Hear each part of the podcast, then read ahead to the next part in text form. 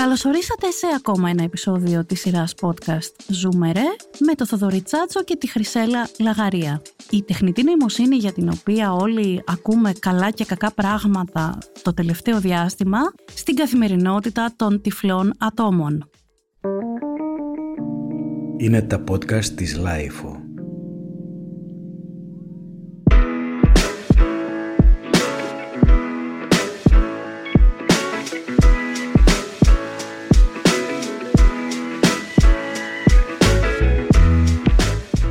Θοδωρή, Μάλιστα. πώς θα πας με την τεχνολογία γενικότερα; Λοιπόν, με την τεχνολογία καταρχάς από το πρώτο επεισόδιο που κάναμε, το οποίο ήταν ε, για την τεχνολογία, έχω κάνει ραγδαίες πρόοδους, αλματώδεις πρόοδους, αλλά ακόμα δεν ξέρω να συμπληρώνω Excel. Για όσους ακούσαν το πρώτο επεισόδιο ή για όσους θα τα ακούσουν μελλοντικά, Μπορείτε να πάτε τώρα να το Μπορείτε βρείτε, να- να, το ναι, και να μαρκάρετε ξανάρθετε εδώ και να σε αυτό εδώ. ξανάρθετε εδώ.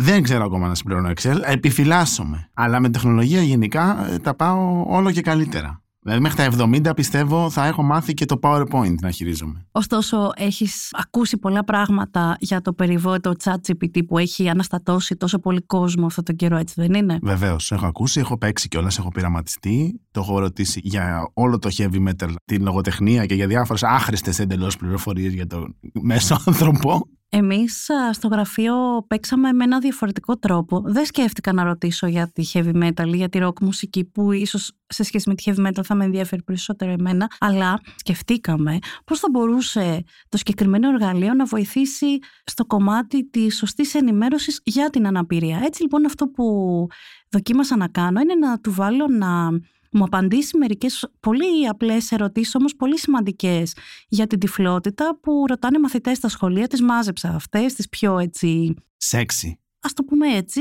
και ρώτησα και οι απαντήσεις που πήρα φυσικά ρώτησα στα αγγλικά να το πω αυτό, δεν ρώτησα στα ελληνικά, δεν μπήκα σε αυτή τη διαδικασία οι απαντήσεις που πήρα ήταν πάρα πολύ να το πω ενθαρρυντικές, ενθαρρυντικές για το μέλλον που θα μπορούσε να προσδώσει.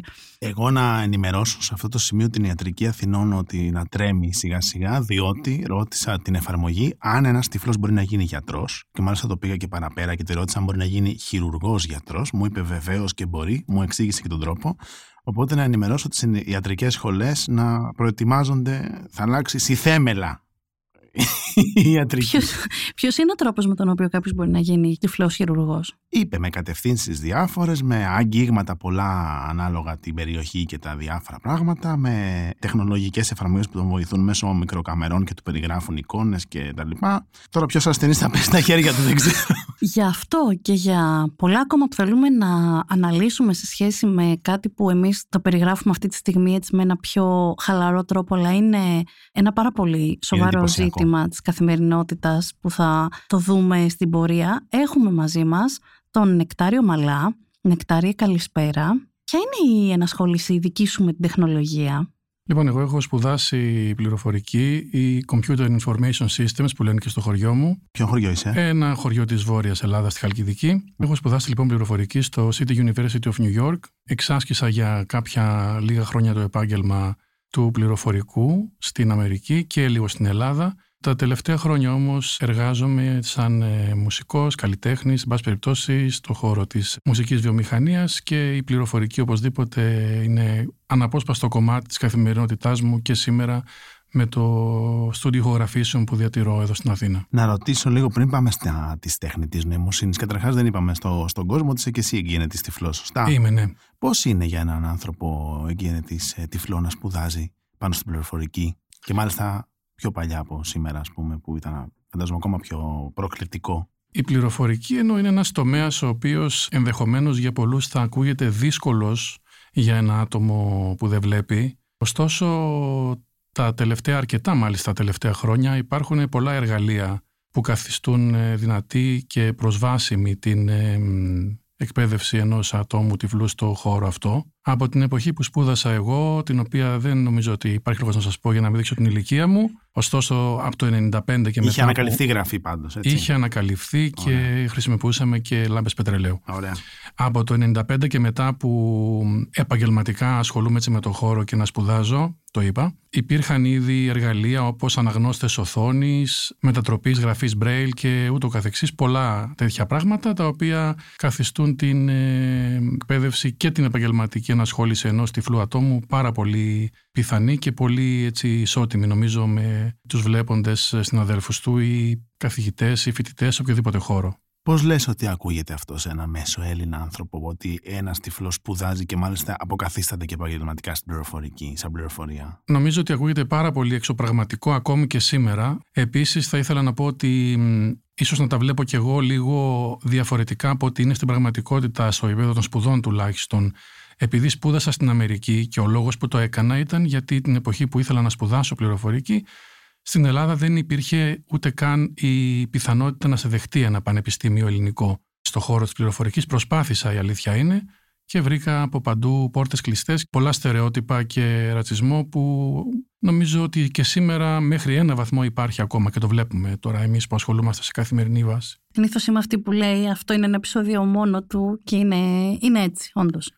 Το μόνο που έχω να πω σε αυτό και θα το αφήσουμε νομίζω ότι αν μας αρέσει να βλέπουμε το ποτήρι μισογεμάτο και εγώ είμαι από αυτούς πρέπει να κοιτάμε πώς θα ανοίξουμε τις πόρτες και να μην μένουμε πίσω από αυτές. Πολύ ωραία, προχωράμε. Πάμε να μας πεις λοιπόν μια που είσαι πιο αρμόδιος, από μένα που δεν ξέρω τα Excel σίγουρα, αλλά νομίζω και από τη Χρυσέλα λίγο πιο αρμόδιος, για την τεχνητή νοημοσύνη και τα πράγματα που έχεις ανακαλύψει ήδη, παρόλο που είναι στα σπάργανα. Καταρχήν είναι πολύ αστείο ότι η τεχνητή νοημοσύνη ξαφνικά και ως διαμαγείας και εξ ουρανού και δεν ξέρω πώς, από το Νοέμβριο, Δεκέμβριο κάπου εκεί, το 22, άρχισε να μπαίνει τόσο έντονα στη ζωή μας. Και το λέω αυτό γιατί και στο πανεπιστήμιο που ήμουν τέλη δεκαετίας 90, αρχές 2000, κάναμε μαθήματα για τεχνητή νοημοσύνη, καμία σχέση με αυτά που συμβαίνουν σήμερα, ωστόσο υπήρχαν οι βάσεις, τα θεμέλια και τα ηθικά διλήμματα που υπήρχαν τότε. Ξαφνικά λοιπόν ε, μπήκε στη ζωή μας η τεχνητή νοημοσύνη, τόσο πολύ ξαφνικά, πάρα πολλοί άνθρωποι που έτσι κι αλλιώς φοβούνται την τεχνολογία, φοβούνται την εξέλιξη, την πρόοδο, άρχισαν να τη βλέπουν σαν εχθρό της ανθρωπότητας, σαν εχθρό της κοινωνίας και δεν ήμασταν έτοιμοι ούτε σε νομοθετικό επίπεδο, αλλά ούτε και σε κοινωνικό να αντιμετωπίσουμε την έλευση της τεχνητής νοημοσύνης. Αυτό είναι ένα μεγάλο πρόβλημα. Τώρα ξεκινάμε να το ψηλαφίζουμε και δεν ξέρω πού θα φτάσει αυτό το πράγμα. Η τεχνητή νοημοσύνη στο χώρο των ατόμων με οπτική αναπηρία άρχισε να μπαίνει πάρα πολύ έντονα όχι τώρα, εδώ και αρκετό καιρό υπάρχουν κάποιες εφαρμογές τις οποίες μπορούμε να χρησιμοποιήσουμε για να πάρουμε δεδομένα και στοιχεία από το περιβάλλον μας, όπως για παράδειγμα χρησιμοποιώντας την κάμερα του κινητού μας τηλεφώνου ή του υπολογιστή μας με την αναγνώριση εικόνων να πάρουμε στοιχεία για το περιβάλλον μας και για διάφορα πράγματα που μας απασχολούν. Ξέρω εγώ να διαβάσουμε ένα κείμενο, να αναγνωρίσουμε νομίσματα ή ξέρω εγώ να βρούμε πράγματα μέσα στο χώρο στον οποίο βρισκόμαστε και έξω από αυτόν. Ενώ στο, περιβάλλον, γύρω, μας. γύρω μας. Αυτό λοιπόν και είναι και ένα μάθημα που δυστυχώς δεν παίρνει εύκολα η κοινωνία είναι ότι στην προσβάσιμη τεχνολογία αναγκαστικά είμαστε λίγο πιο μπροστά από τον υπόλοιπο κόσμο. Υπάρχουν ας πούμε εφαρμογές όπως της Microsoft, ε, το Sing AI που δεν ξεκινήσει ούτε φέτος ούτε πέρυσι. Είναι πάρα πολύ καιρό το οποίο μας επιτρέπει να χρησιμοποιούμε τεχνητή νοημοσύνη εντός εκτός εισαγωγικών και πόσο νοημοσύνη είναι αυτή, είναι άλλου Παπά Ευαγγέλιο αυτή τη στιγμή νομίζω. Ωστόσο, αυτό το οποίο νομίζω έχει, να πω, τραντάξει έτσι στη θέμελα την κοινωνία των ανθρώπων ε, με οπτική αναπηρία είναι οι εξελίξεις τελευταίες σειραγδές που έγιναν στο συνέδριο που διεξάγεται κάθε Μάρτιο στο California Institute of Technology, η CSUN, που είναι η μεγαλύτερη έκθεση για Assistive Technology, προσβάσιμη τεχνολογία, που μια εφαρμογή εκεί χρησιμοποιεί επί της ουσίας και στην πραγματικότητα τεχνητή νοημοσύνη. Η εφαρμογή αυτή είναι το Be My Eyes.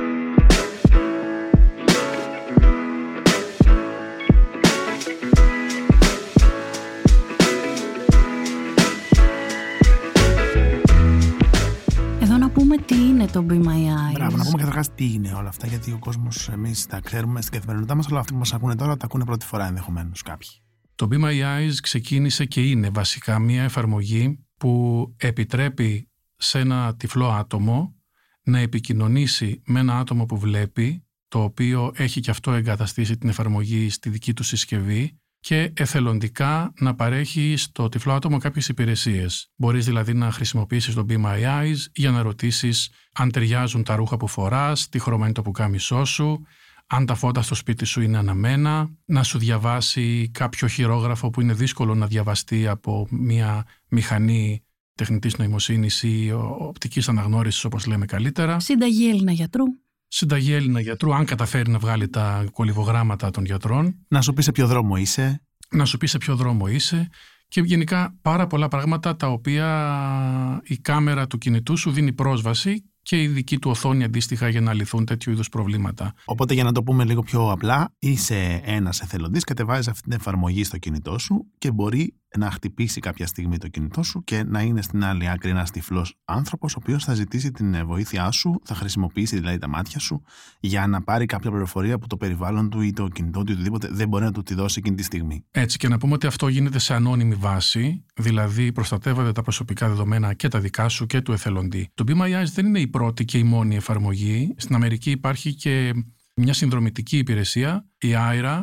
Εκεί βέβαια τα πράγματα είναι κάπως διαφορετικά γιατί υπάρχουν πλέον άνθρωποι που πληρώνονται, που είναι εκπαιδευμένοι για να παρέχουν υπηρεσίες σε άτομα που δεν βλέπουν κάθε είδους υπηρεσίες, είτε είναι επαγγελματίες ε, που χρειάζονται βοήθεια είτε οτιδήποτε. Τι έφερε λοιπόν το Be My Eyes ως ε, έτσι, καινούριο εργαλείο για τα τυφλά άτομα; Το Be My Eyes λοιπόν το Μάρτιο όπως είπαμε στο CSUN στην μεγάλη αυτή έκθεση τεχνολογίας στην Καλιφόρνια παρουσίασε για πρώτη φορά σε beta έκδοση και είναι ακόμη σε beta έκδοση Δοκιμαστική δηλαδή. Δοκιμαστική δηλαδή. Ναι, το λεγόμενο virtual volunteer, ο οποίος θα μεταφραστεί μάλλον στα ελληνικά εικονικός εθελοντής. Θα δούμε γιατί με τις μεταφράσεις δεν πάμε πάρα πολύ καλά γενικά στην τεχνολογία στην Ελλάδα. Αυτός λοιπόν ο εικονικός εθελοντής χρησιμοποιώντας την κάμερά σου και τραβώντας φωτογραφίες, έχει τη δυνατότητα να απαντήσει σε ερωτήσεις που θα του κάνεις. Να συμπληρώσω ότι όχι μόνο τραβώντας φωτογραφίες με την κάμερά σου, αλλά μπορείς να κάνεις και share, να μοιράζεις φωτογραφίες που έχεις βρει από άλλες πηγές, όπως είναι τα social media ή οτιδήποτε άλλο. Βεβαίως και από όλα αυτά.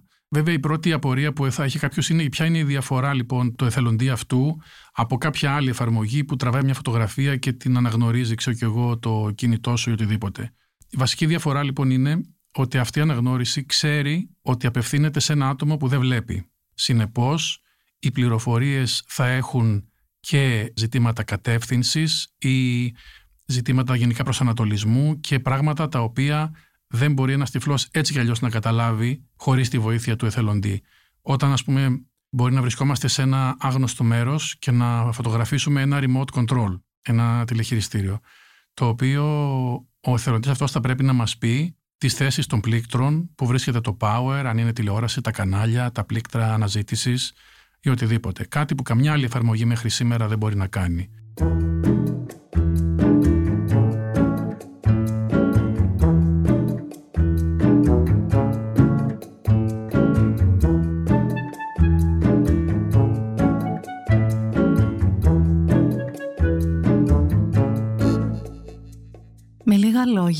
Για να το πούμε απλά, σε αυτή τη βερσιόν της εφαρμογής δεν είναι απλά ότι μιλάμε με έναν άνθρωπο ο οποίος ο ίδιος ο άνθρωπος ενδεχομένως πρώτη φορά απευθύνει μια πληροφορία σε ένα τυφλό άτομο, άρα και εκείνος κάποια πράγματα δεν ξέρει αν είναι σημαντικά ή όχι για να τα πει, αλλά μιλάμε για μια συνθήκη που την έχει φέρει η τεχνητή νοημοσύνη και στο παράδειγμα που αναφέρεις με το remote control δεν σου λέει απλά ότι είναι ένα τηλεκοντρόλ που είναι της τηλεόρασης ή ότι μπορείς να αλλάξεις κανάλια, σου εξηγεί ακόμα και το σχήμα των πλήκτρων για να τα καταλάβεις την ώρα που θα τα πιάσεις τελικά τα πλήκτρα με τα χέρια σου, σωστά; Βεβαίως και σε παραδείγματα που έχουμε δει μπορεί να σου πει τη μάρκα της τηλεόρασης, τον τύπο του remote control μπορεί ακόμα να σου διαβάσει το μενού σε μια οθόνη τηλεόρασης και να σου πει, ξέρω κι εγώ, πόσα βελάκια κάτω είναι η τάδε επιλογή. Είναι πάρα πολύ πρωτοπόρο και νομίζω θα λύσει πάρα πολλά προβλήματα και αξίζει να σημειώσουμε ότι αυτό δουλεύει συνεργατικά με τον ανθρώπινο παράγοντα. Αν δηλαδή στη συνδιάλεξη αυτή με την τεχνητή νοημοσύνη του Be My Eyes δεν καταφέρεις να πάρεις την πληροφορία που χρειάζεσαι, θα σου προτείνει η μηχανή να καλέσεις έναν εθελοντή για να σου δώσει περισσότερες πληροφορίες αν αυτό είναι απαραίτητο. Ακριβώς έτσι, να συμπληρώσουμε μάλλον έτσι σαν εξήγηση, ότι ακριβώς επειδή αυτή η εφαρμογή, αυτή η νέα λειτουργία του Be My συνδέεται με το chat GPT και φαντάζομαι θα συνδεθεί και με άλλες εφαρμογές αντίστοιχης τεχνητής νοημοσύνης. Όπως όσοι έχετε δει το ChatGPT, είναι μια, σαν να κάνεις μια κανονική συζήτηση, η οποία συνεχίζει, μπορεί να συνεχίζεται και να συνεχίζεται. Δηλαδή, μπορείς να ρωτάς πλέον πράγματα αν δεν έχεις καλυφθεί ή αν θες παραπάνω πληροφορίες. Έτσι ακριβώς συμβαίνει και με αυτή την εφαρμογή του εικονικού εθελοντή, αν μεταφραστεί έτσι τελικά στα ελληνικά.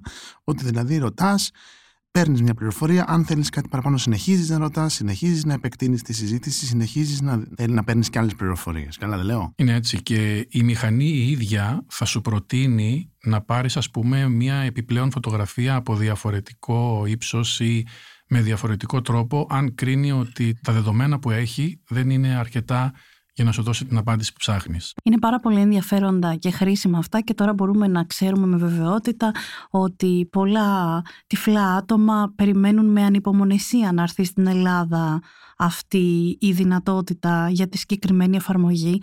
Νεκτάρια, από όσα έχεις διαβάσει γενικότερα για το ChatGPT και από όσα έχεις σκεφτεί Πού αλλού πιστεύεις ότι στο κομμάτι της τυφλότητας, της οπτικής αναπηρίας θα είναι χρήσιμη η συγκεκριμένη λειτουργία και η εξέλιξη αυτή της τεχνητής νοημοσύνης; Καταρχήν να πούμε ότι με όσα έχουμε πει μέχρι τώρα εδώ είμαστε σε εμβριακό, δεν λέγεται αλλιώ, είμαστε σε εμβριακό επίπεδο στη χρήση και στην εφαρμογή της τεχνητής νοημοσύνης οπότε περιμένουμε πολλά και ωραία πράγματα Δηλαδή δεν θα μου φανεί καθόλου παράξενο αν σε βάθος χρόνου, και δεν μιλάω για επιστημονική φαντασία, μιλάμε για μια πενταετία ας πούμε, υπάρξουν βοηθήματα που θα χρησιμοποιηθούν για την ε, πλήρη ανεξαρτησία ενός τυφλού ατόμου, για παράδειγμα, σε ό,τι αφορά την κίνηση στο δρόμο. Δηλαδή μπορούμε να φανταστούμε ένα μπαστούνι το οποίο εκτός από τη βοήθεια που θα σου παρέχει στην κίνηση θα σου παρέχει και πληροφορίες για τους δρόμους που πας, για το αν η κατεύθυνση που πας είναι η σωστή και ούτω καθεξής. Ένα smart μπαστούνι που θα μπορεί να συνδέεται προφανώς με το ίντερνετ, άρα και με το chat GPT και το Be My Eyes ή το οποιοδήποτε Be My Eyes και θα κάνει όλα αυτά που λες. Έτσι, έτσι. Αυτό είναι μία εφαρμογή. Μία άλλη νομίζω είναι ότι υπάρχουν τόσες πολλές μη προσβάσιμες συσκευές ή καταστάσεις που αντιμετωπίζει σήμερα ένα τυφλό άτομο που εκεί η τεχνητή νοημοσύνη θα παίξει καθοριστικό ρόλο. Από την άλλη πλευρά να είμαστε λίγο συγκρατημένοι και να περιμένουμε τα αποτελέσματα αυτά γιατί έχει δείξει η εφαρμογή μέχρι τώρα ότι το chat GPT και η τεχνητή νοημοσύνη κάνει και λάθη και θα πρέπει να την εμπιστευόμαστε χρησιμοποιώντας όμως και τη δική μας κρίση όπως και σε κάθε άλλο τεχνολογικό βοήθημα, έτσι. Νομίζω ότι αυτό είναι... Νομίζω ότι αυτό πάει πακέτο με ό,τι έλεγες πριν, πως δηλαδή ακόμα είμαστε σε ευριακό επίπεδο, οπότε προφανώς και οι εφαρμογές αυτές ακόμα κάνουν λάθη και δεν είναι 100% αξιόπιστες. Έτσι. Και βλέπεις απέφυγα να ασχοληθώ και με τα αυτοκίνητα τα οποία οδηγούν μόνα τους, τα οποία θα είναι επίσης ένα πολύ μεγάλο βοήθημα για τη άτομα. Σας το έχω πει ότι μια μέρα θα σας πάω βόλτα στη θάλασσα. Δεν με πιστεύετε. Θα τα κάνουμε, αλλά... Μέσα στη θάλασσα ή απ' έξω; Μπορεί και λίγο μέσα. Στον πάτο, έτσι, ναι. Να πω και ένα άλλο πράγμα για το πόσο η κοινωνία και η κοινωνία των τυφλών ατόμων, ναι, υπάρχει και αυτό, είναι έτοιμη να δεχτεί την τεχνητή νοημοσύνη και να την ε, αγκαλιάσει, ας πούμε, σε πλατή επίπεδο. Γιατί το λες; Εντάξει, γιατί η κοινότητα των τυφλών ατόμων δεν διαφέρει σε πολλά πράγματα από τη μεγαλύτερη έτσι, κοινότητα των αρτιμελών ανθρώπων της κοινωνίας μας και υπάρχουν άνθρωποι που φοβούνται την τεχνολογία, δεν την εμπιστεύονται ακόμα και που δεν μπορούν και να τη χρησιμοποιήσουν σωστά. Γιατί και η εκπαίδευση των ανθρώπων με αναπηρία στην τεχνολογία είναι ακόμα αρκετά πίσω με τον τρόπο που γίνεται. Νεκτάρι, εσύ αυτή τη στιγμή μιλώντας για όλα αυτά που θα προσφέρει στη ζωή μας, η καθημερινή χρήση ας πούμε και η γενικότερη ανάπτυξη της τεχνητής νοημοσύνης, φαντάζεσαι μια περίοδο που θα μπορείς ας πούμε να χρησιμοποιήσει οποιαδήποτε ηλεκτρική συσκευή ή ηλεκτρονική συσκευή ή οτιδήποτε μπορεί να έχει και μια πρόσβαση στο ίντερνετ με έναν τρόπο που να είναι όντως σωστός βγάζοντα τα λάθη που μπορεί να γίνουν και παίρνοντας και την ευθύνη που λέει εξαρτώμαι από την πληροφορία που παίρνω από τρίτους και όταν εξαρτώμαι από την πληροφορία που παίρνω από τρίτους, πάντα έχω το νου μου, έχω τα μάτια μου ανοιχτά. Θεωρώ ότι θα φτάσουμε σε αυτό το επίπεδο και πολύ σύντομα και σε πιο απλά πράγματα που μπορεί να μας βοηθήσει η τεχνητή νοημοσύνη. Για παράδειγμα, θα μπορούσες να ρωτήσεις αν το κοτόπουλο που ψήνω στο φούρνο είναι έτοιμο. Παρόλο που υπάρχουν άλλοι τρόποι να το καταλάβεις αυτό, ένας βλέποντας κοιτάει το κοτόπουλο και κατά πόσο έχει κοκκινήσει από πάνω ή πώς είναι γενικά μπορεί να σου πει. Το ίδιο πράγμα μπορεί να κάνει η τεχνητή νοημοσύνη. Και άλλα παρόμοια. Μπορείς να ανοίξεις το ψυγείο σου και να βγάλεις μια φωτογραφία και να σου πει τι μπορείς να μαγειρέψεις με τα υλικά που υπάρχουν μέσα στο ψυγείο αυτή τη στιγμή. Ή μπορεί να έχεις ένα γεύμα που το οποίο το σκανάρεις και σου λέει τι είναι, αλλά μπορείς να ρωτήσεις, πες μου, ποια είναι τα συστατικά, αν υπάρχουν αλληλεγγύε και να κάνει ένα search μέσα στην εταιρεία που παρήγαγε πια αυτό το πακέτο και να σου πει ε, η εταιρεία τι λέει για αυτό το πακέτο. Έτσι δεν είναι που υπάρχουν και τώρα εφαρμογές που μπορείς να δείξεις την εικόνα και να σου διαβάσει τι είναι αυτό που θα φας. Δεν μπορείς να κάνεις κάτι τέτοιο τώρα. Δεν μπορείς εύκολα. Υπάρχουν ημίμετρα που μπορούμε να χρησιμοποιήσουμε, αλλά όχι, δεν μπορείς. Και ένας άλλος χώρος που μπορεί να βοηθήσει πάρα πολύ η τεχνητή νοημοσύνη του τυφλού ανθρώπους είναι σε επαγγελματικό επίπεδο. Για παράδειγμα, μιλώ για τη δική μου δουλειά του μουσικού, ας πούμε. Μπορεί να έχω μπροστά μου ένα όργανο, ένα synthesizer, το οποίο έχει μια οθόνη αφής με πάρα πολλά μενού και πλήκτρα, τα οποία δεν ξέρω ποια είναι και ή πρέπει να μου τα πει κάποιος, ή πρέπει να τα ανακαλύψω μόνος μου, ή πρέπει να χρησιμοποιήσω κάτι σαν το chat GPT και να μου περιγράψει το όργανο που υπάρχει μπροστά μου και να μου εξηγήσει και τις λειτουργίες των πλήκτρων. Αυτό δίνει πολύ μεγάλη ισοτιμία στην προσβασιμότητα, ας πούμε, σε χώρους εργασίας για τυφλά άτομα. Από πού αντλείται όλη αυτή η πληροφορία, Νεκτάρια; Η τεχνητή νοημοσύνη στην παρούσα μορφή, τα αρχικά του είναι LLM, που είναι Large Language Model. Στην ουσία, λοιπόν, υπάρχουν στοιχεία αποθηκευμένα στο διαδίκτυο τα οποία διαβάζει τεχνητή νοημοσύνη, για παράδειγμα όλα τα εγχειρίδια των ηλεκτρονικών συσκευών, όλα τα βιβλία τα οποία έχουν γραφτεί και υπάρχουν διαθέσιμα στο διαδίκτυο, άλλες πηγές, site. Αυτά λοιπόν είναι τα δεδομένα εισόδου που συνδυασμένα με τις φωτογραφίες που εμείς δίνουμε στο πρόγραμμα τεχνητής νοημοσύνης μπορεί να κάνει τους συνδυασμούς που είναι απαραίτητοι. Δηλαδή αν θα δει το τάδε όργανο θα χρησιμοποιήσει πληροφορίες από το εγχειρίδιο χρήσης του και από τη σελίδα του κατασκευαστή του έτσι ώστε να μας δώσει εμάς τις πληροφορίες που χρειαζόμαστε οι οποίες στην περίπτωσή μας όμως πρέπει να είναι, δεν ξέρω αν υπάρχει δόκιμος όρος, τυφλοκεντρικές.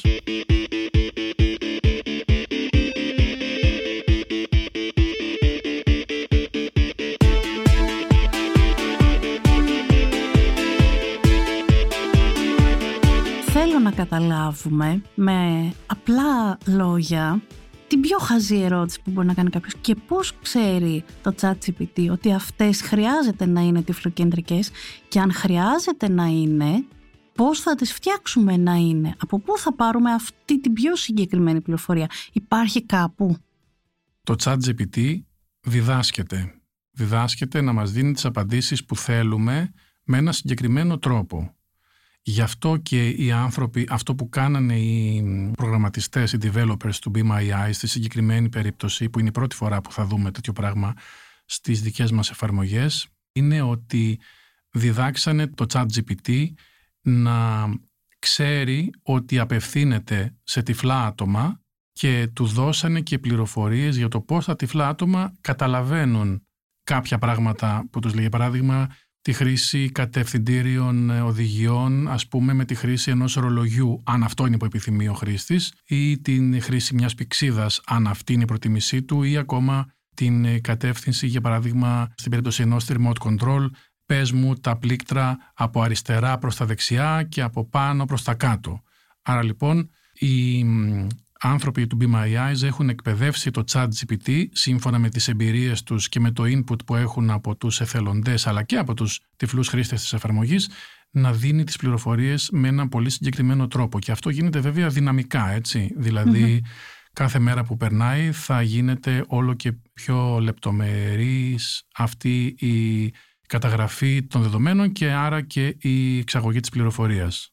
Θέλω να κάνω την κλασική επίσης ερώτηση. Τελικά έρχονται τα ρομπότ να μας πάρουν τις δουλειές, έρχεται η τεχνητή νοημοσύνη να μας πάρει τις δουλειές. Και το ρωτάω αυτό γιατί, γυρίζοντας πίσω και στο πολύ αρχικό κομμάτι της κουβέντας μας, εμείς που στη δουλειά μας εντάσσουμε πράγματα που έχουν να κάνουν με την εξοικείωση των ανθρώπων, με την αναπηρία, βλέπουμε ότι το ChatGPT έχει κάποια στοιχεία που μπορεί να πάρει για να μιλήσει αυτό για πράγματα που συνήθως μιλάμε εμείς. Οπότε τι θα γίνει τώρα, θα έρθει αυτό και θα μας πάρει τις δουλειές; Εγώ με το μικρό μου μυαλό καταλαβαίνω ότι ναι, υπάρχει μάλλον ε, μια τέτοια περίπτωση να συμβεί να μας πάρει κάποιες δουλειές, αλλά υπάρχει και μια περίπτωση να μας δώσει κάποιες άλλες καινούργιες ή να μας εξελίξει και να μας βοηθήσει να κάνουμε κάποιες που ήδη κάνουμε.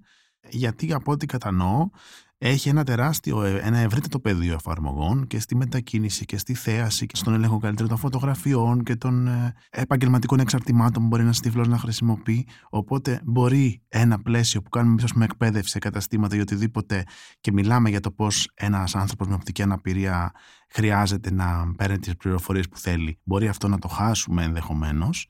Από την άλλη, ένας άνθρωπος τυφλός όμως μπορεί να κερδίσει, από ό,τι καταλαβαίνω, πολλά άλλα πράγματα σε πολλά επίπεδα και να κάνει πράγματα που τώρα είτε δυσκολεύεται, είτε διστάζει, είτε δεν φαντάζεται ότι μπορεί να κάνει.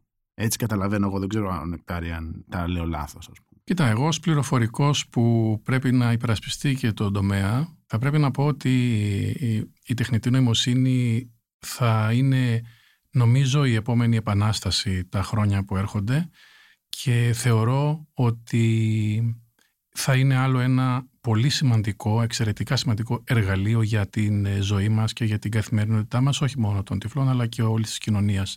Ο Γεωργός υπήρξε Γεωργός από χιλιάδες χρόνια και υπάρχει και σήμερα. Έχουν αλλάξει όμως οι τρόποι εκμετάλλευσης ας πούμε της γης. Ο μηχανικός το ίδιο. Κάποιες δουλειές μπορεί να αφαιρεθούν από το ανθρώπινο δυναμικό, αλλά θα δημιουργηθούν καινούριες. Θα έχουμε τη δυνατότητα να ασχοληθούμε με πολύ πιο ενδιαφέροντα και σημαντικά πράγματα από επαναλαμβανόμενες εργασίες και νομίζω ότι και τα άτομα με αναπηρία θα έχουν επωφεληθούν αλλά και η κοινωνία ευρύτερα και στην τέχνη. Δηλαδή ένας μουσικός θα μπορεί να πάρει μια ιδέα αντί να ξεκινήσει από το μηδέν να ζητήσει μια βοήθεια από την τεχνητή νοημοσύνη, ένα ζωγράφος το ίδιο και ένας τυφλός θα μπορέσει να εκμεταλλευτεί τα καλά της τεχνητής νοημοσύνης νομίζω με τον καλύτερο τρόπο. Εγώ είμαι πάρα πολύ αισιόδοξο και όλα αυτά τα προβλήματα που νομίζουμε ότι υπάρχουν τώρα πιστεύω ότι θα λυθούν με την πάροδο του χρόνου και με τη δική μας σωστή διαχείριση. Εσύ τι λες Χρυσέλα; Σκέφτομαι κι εγώ τόση ώρα που σας ακούω και λέτε πολύ ενδιαφέροντα πράγματα ότι τι κάνουμε αυτή τη στιγμή. Χρειαζόμαστε πάντα ένα χρόνο σε εισαγωγικά σπαταλημένο, σε πολλά εισαγωγικά, για να εξηγήσουμε από την αρχή τα πράγματα ακόμα και σε μια δουλειά, ακόμα και σε μια εκπαιδευτική διαδικασία. Αυτός ο χρόνος θα κερδιθεί γιατί αυτά θα υπάρχουν έτοιμα και πιο γρήγορα δοσμένα και φυσικά αυτό που είπε ας πούμε ο Νεκτάριος πριν χρειάζεται πάντα ένας άνθρωπος να βάλει και το chat GPT στην διαδικασία του πώς θα τα εξηγήσει. Οπότε λοιπόν εμείς όλο αυτό το χρόνο που τώρα τον χάνουμε θα τον κερδίσουμε ως επαγγελματίες αλλά θα τον κερδίσουμε και ως τυφλά άτομα γιατί νομίζω όλοι θέλουμε να αρχίσουμε κάποια στιγμή να συζητάμε. Είμαστε εδώ τόσοι άνθρωποι, μιλάμε, ξαναμιλάμε, θα συνεχίσουμε να μιλάμε για την αναπηρία με την ίδια πίστη ότι αλλάζουν τα πράγματα, αλλά όσο μιλάμε εμείς, όσο πηγαίνουμε εμείς με τα πόδια, κάποιος θα έρθει και θα πηγαίνει και με το αυτοκίνητο. Οπότε σε κάποια σημεία θα πάμε με τα πόδια και όπου χρειάζεται μπορούμε να πάμε και με το αυτοκίνητο. Εγώ κάπως έτσι το καταλαβαίνω και είναι κάτι που το θέλω σαν Χρυσέλα τα τελευταία πολλά χρόνια, δεκαετίες ας πούμε, η τεχνολογία έτσι κι αλλιώς έχει επιτύχει πάρα πολλά πράγματα σε σχέση με την τυφλότητα και την αναπηρία γενικά. Και πολλοί έχουν με επωφεληθεί και την έχουμε χρησιμοποιήσει και πετυχαίνουμε πράγματα και εργαζόμαστε, δουλεύουμε ή κάνουμε οτιδήποτε άλλο. Στην κοινωνία όμως αυτό δεν έχει περάσει σε ένα μεγάλο κομμάτι της. Δηλαδή ακόμα θεωρείται ένα τυφλό άτομο ανίκανο να κάνει πάρα πολλά πράγματα τα οποία είναι μεγάλος μύθος και μπορεί προφανώς και να τα κάνει. Το θέμα είναι λοιπόν το chat GPT τώρα που θα διευρύνει κι άλλο αυτές τις ικανότητες. Θα καταφέρουμε να το περάσουμε αυτό στην κοινωνία. Να σπάσει αυτό το στερεότυπο της ανικανότητας, της ανυμπόριας. Αυτό είναι μια πολύ ενδιαφέρουσα πρόκληση επίσης.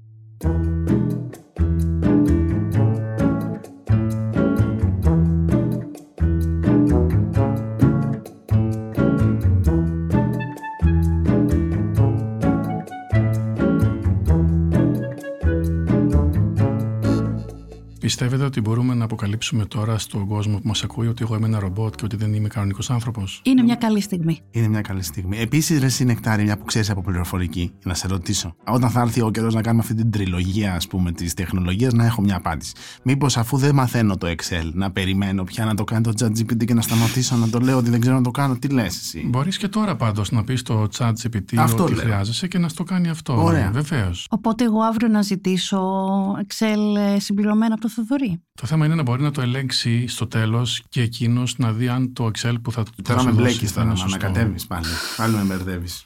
Μην με ανακατεύεις. Προσπαθώ να φανούμε πολύ χρήσιμοι έτσι ώστε να μας πληρώνετε για να κάνουμε τις δουλειές αυτές. Και κάπου εδώ θα κλείσουμε αυτό το εξαιρετικά σημαντικό podcast που όμως είναι στην ουσία του σημαντικό γιατί ε, μάθαμε νομίζω αρκετά πράγματα για το τεράστιας δυνατότητας μέλλον που απλώνεται μπροστά μας και σίγουρα δεν αφορά μόνο την τυφλότητα, σίγουρα αφορά ολόκληρη την αναπηρία και άτομα με κινητική, ακουστική αναπηρία, οπότε μόνο ευχάριστα κλείνει αυτό το επεισόδιο. Ακούσατε ένα ακόμα επεισόδιο της σειράς podcast Ζούμε ρε της LiFO με το Θοδωρή Τσάτσο και τη Χρυσέλλα Λαγαρία. Για να μην χάνετε κανένα επεισόδιο της σειράς Ζούμε ρε, ακολουθήστε μας σε Spotify, Google και Apple Podcasts. Ηχοληψία, επεξεργασία και επιμέλεια Γιώργος Ντακοβάνος και Μερόπη Κοκκίνη. Ήταν μια παραγωγή της LiFO. Είναι τα podcast της LiFO.